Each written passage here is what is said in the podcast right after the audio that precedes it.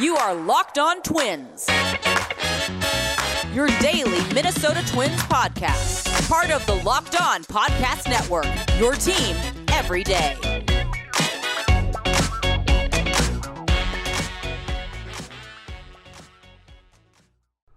Welcome to the Locked On Minnesota Twins podcast. Today is Friday, December 18th, and I'm your gracious host, Nash Walker. Thanks for joining me today. We had a rumor from Ken Rosenthal right off the bat here uh, that there might be some steam, real steam behind the Twins uh, getting a shortstop this offseason and moving Jorge Polanco to either the utility role or to second base. Ken Rosenthal kind of speculates a little bit that the Twins could get a haul for Luis Arraez, their second baseman, and move Polanco into that slot and trade or sign a, a shortstop and uh, could be a one-year stopgap like Trevor Story or Jorge Polanco, or excuse me, Trevor Story or Francisco Lindor, or it could be uh, one-year signing like Marcus Semien, Didi Gregorius, Andrelton Simmons. You could see that happening as well.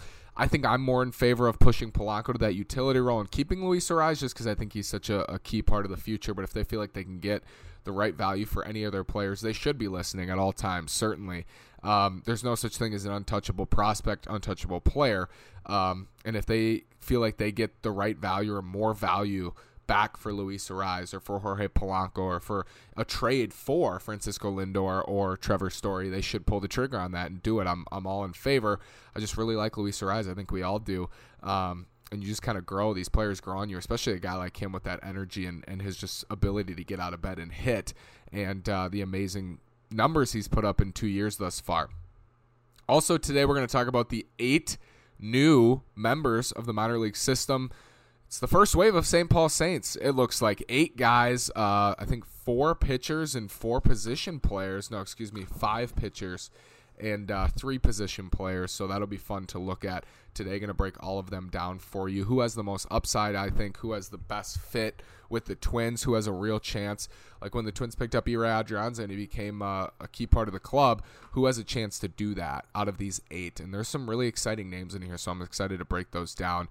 But I think what's happened this offseason as we go back to that report from Rosenthal is – you look at the Twins roster, and, and, this has been said before, but there's just not a, a, ton of ways for them to, you know, like last year was a good example of this. It seemed like their position player position players were all set. You know, you had Rosario, Buxton, Kepler across the outfield. You have Miguel Sano at third, Polanco at short, Arraez at second. We knew they needed a first baseman. They non-tendered C.J. Cron, and they got creative. And that's what this whole shortstop thing is about. I know there's been a lot of steam about this in, in recent weeks because – it's a way for them to get creative, and we've seen them do it before. They did it by moving Miguel Sano to first base, filling that vacancy, and then signing Josh Donaldson and putting him at third.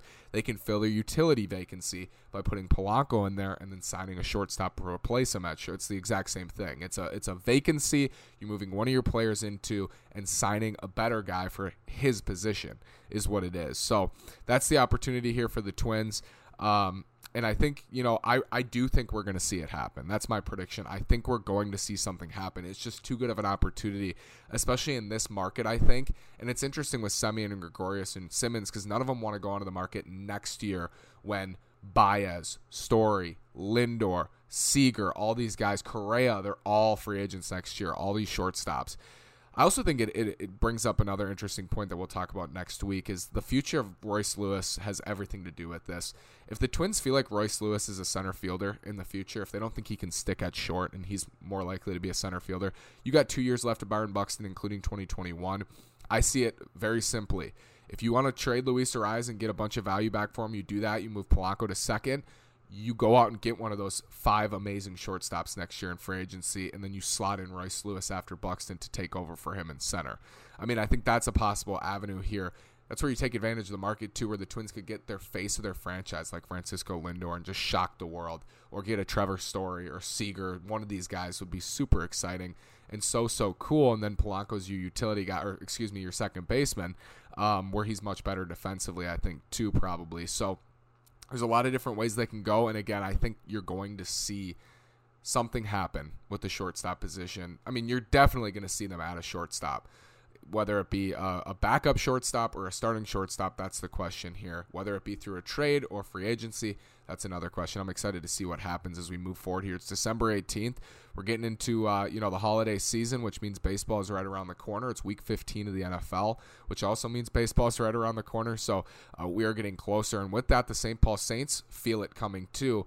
The Twins make eight minor league signings. All of these guys assumed to start at AAA, I would think and be pitching for the Saints, which is exciting. So let's talk about these guys. I learned a lot about them looking uh, and researching them today. Left-handed pitcher Danny Coulombe, who we know he pitched in two games for the Twins in 2020, scoreless two and two thirds. He's a left-handed pitcher. 4.01 ERA, 23% strikeout rate, 10% walk rate in 136 games since 2016 in the majors. And his stuff is upper 80s, low 90s fastball. His slider in 2018, though, expected batting average 221.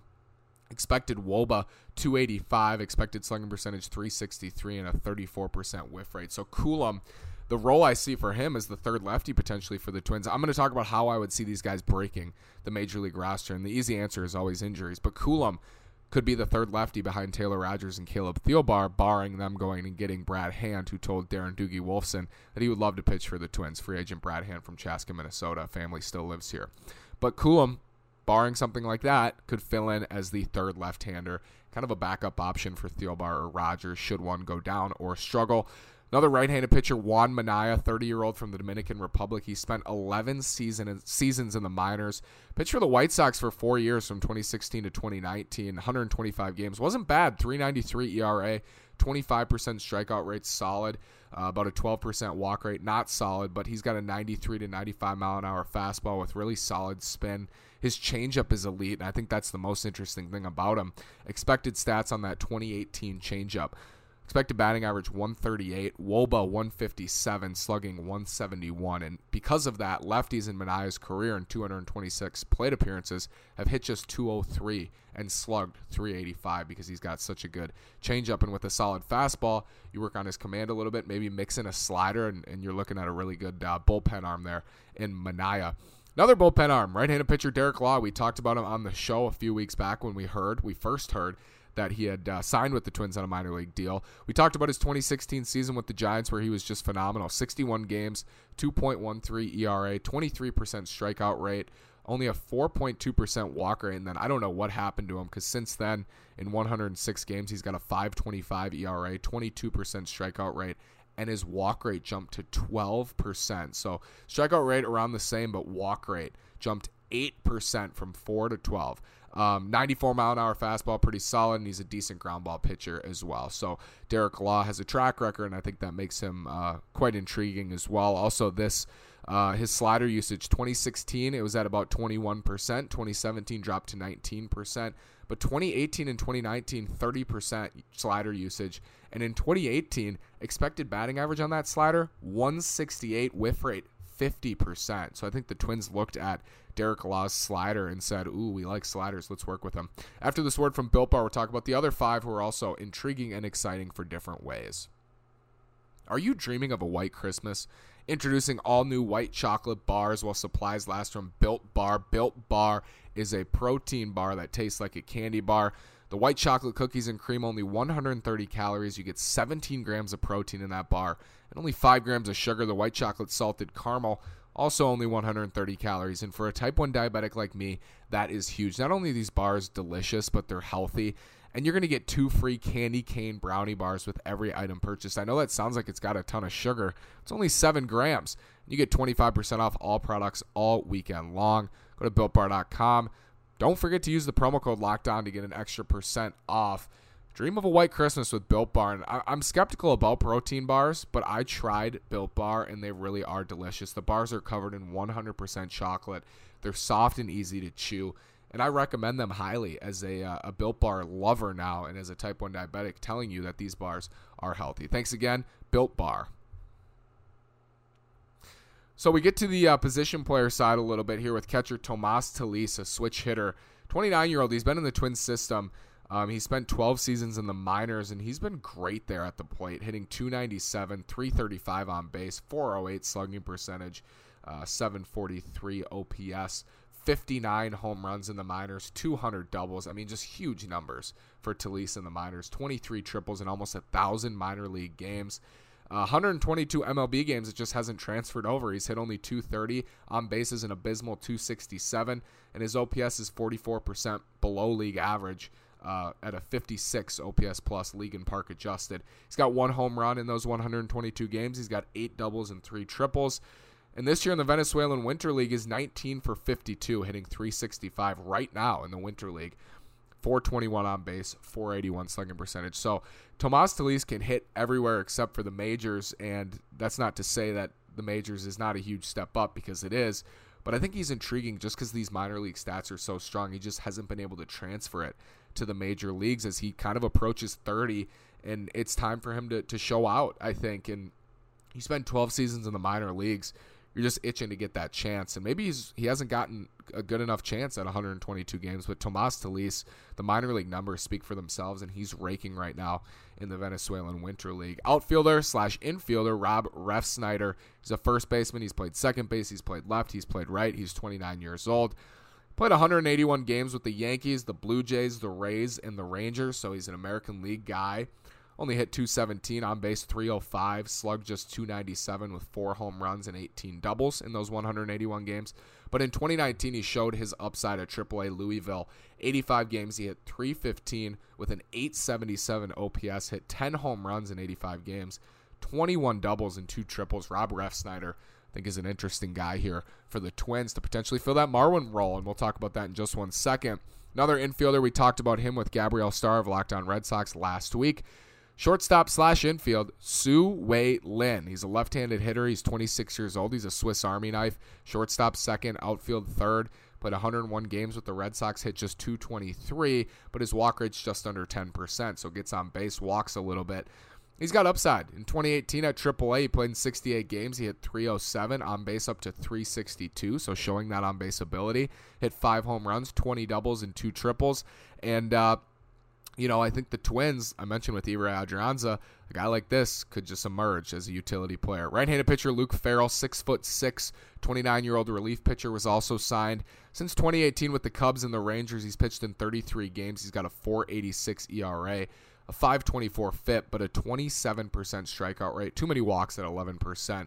He's got a low 90s fastball. His slider in 2019, expected batting average 189, expected WOBA 262, expected slugging percentage 382, and a 38% swing and miss rate on that slider. So you know the Twins love that, and also they like this. Luke Farrell ranked in the 85th percentile for fastball spin in 2018. So there's some stuff to like here from an analytical perspective with Luke Farrell. He's also six foot six. I love that um, as well. Right-handed pitcher Glenn Sparkman pitched with the Royals in 2019, 23 starts.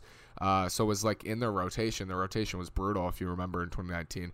6.02 ERA, 5.93 FIP really strikeouts weren't there 13% and a 7% walk rate just bad. And against the twins in 2019 this is kind of true for every pitcher in the division but pitched 25 and two thirds gave up 28 hits walked nine gave up five home runs to the twins and 17 earned runs. Uh, mid 90s fastball he upped his slider usage big time in a small sample in 2020 and it, it didn't work out for him in that small sample but Glenn Sparkman has been around. He's got that major league experience, pitching exclusively in the Royals rotation in 2019. Um, with them. Also, I think he came out of the bullpen a, a couple times as well. So I rank these by most intriguing. Uh, Juan Minaya, I think, is one just because he does have that experience with the White Sox. His changeup, I think, is really, really interesting. And if you can get him a third pitch like a slider to beat righties and, and get that fastball working a little bit better for less walks, he's got a 25% strikeout rate, Really like Juan Minaya here. I know he's on the back end and, and you got to pull it out late, but I really like him. Luke Farrell, I mentioned, love the size. He's got that progressing slider. He's got the spin on the fastball. I think there's a lot to like with him. Tzu-Wei Lin, uh, kind of from a fit perspective, he's shown his bat skills. The Twins need utility depth, certainly, guys, to bring up in case of an injury to Arraez or Donaldson or, or, a utility player that they end up signing in free agency or trading for, pushing Polanco to that role potentially. Danny have at five. He could be the third lefty after Thielbar, so he kind of slots in nicely. Tomas have at six. Might be too low because his minor league stats are so good, but the Twins have two great big league catchers in Mitch Garver and Ryan Jeffers already on the club. Derek Law, I have at seven. He's been really good before, but the walks have been a problem for years, and Um, you know, maybe the Twins can fix him and get him back to 2016 form. Glenn Sparkman, I have at eight just because he got beat up so badly in 2019. He's going to take some big adjustments to get him right.